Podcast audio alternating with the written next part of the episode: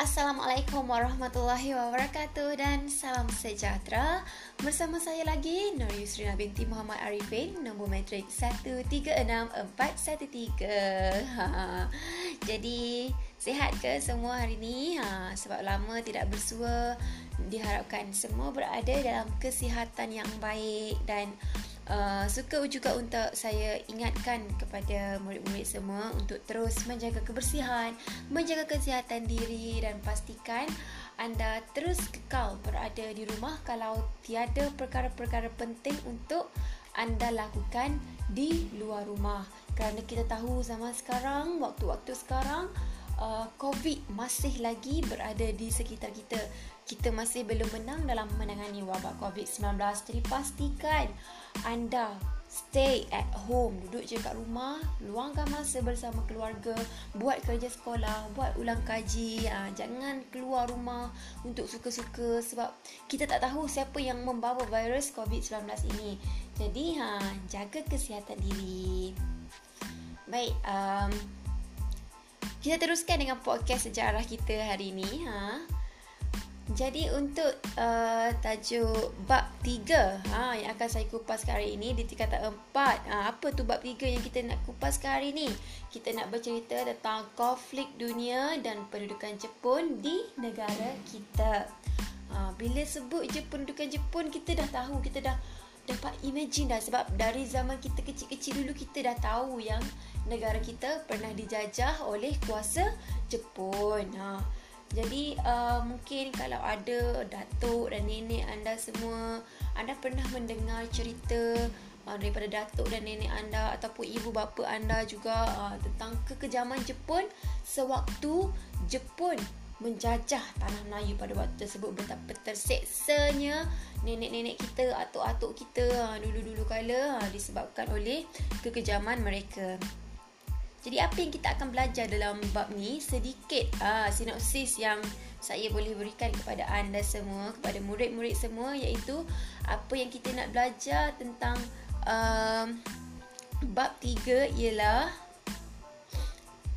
first of all kita akan belajar tentang konflik dunia yang merangkumi Perang Dunia Pertama dan Perang Dunia Kedua yang tercetus akibat perkembangan imperialisme dan nasionalisme dalam persaingan untuk nak merebut kuasa politik dan ekonomi dunia.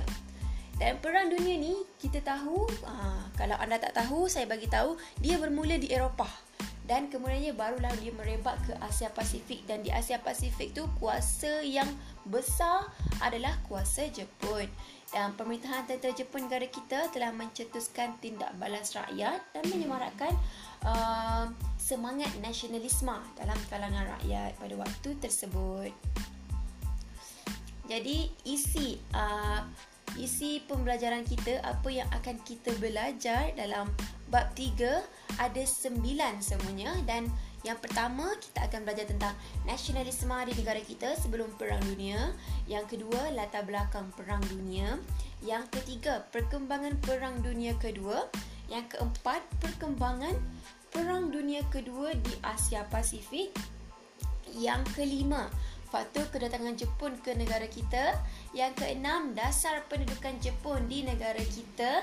Yang ketujuh, perjuangan rakyat menentang pendudukan Jepun. Yang ke-8, perkembangan gerakan nasionalisme tempatan dan pendudukan Jepun. Dan akhir sekali, ha, yang kita akan belajar ialah keadaan negara kita selepas kekalahan Jepun. Selepas kembalinya Jepun ke negara asal mereka. Dan apa yang kita belajar ni ha belajar sejarah tentang Jepun of course kita akan uh, menyelami uh, menyelami nilai-nilai murni ataupun belajar uh, belajar nilai-nilai murni elemen kewarga, uh, kewarganegaraan dan nilai civic uh, yang kita akan dapat kalau kita belajar tajuk ni. Uh, jadi antara nilai-nilai yang boleh kita dapati selepas kita belajar tajuk ni, kita akan dapat mengetahui kepentingan keamanan dunia kepada negara kita. Ha, kepentingan kesedaran semangat cinta akan negara dan kita juga boleh ambil iktibar daripada peperangan yang berlaku ha, dan kita juga boleh melihat kegigihan rakyat dalam mempertahankan kedaulatan negara. Betapa gigihnya nenek moyang kita dahulu ha, bersusah payah untuk mendapatkan kemerdekaan dan untuk mendapatkan keamanan seperti kita kecapi pada hari ini. Dan uh, kita juga dapat mengetahui kepentingan untuk sikap sedia berkorban untuk tanah air. Kita sekarang kita tak belajar sikap untuk sedia berkorban tapi kita dapat mengetahui, kita dapat mempelajari, menyelami ha, sikap sedia berkorban tu daripada kisah-kisah sejarah ha, yang nenek moyang kita lakukan sewaktu ketika dahulu.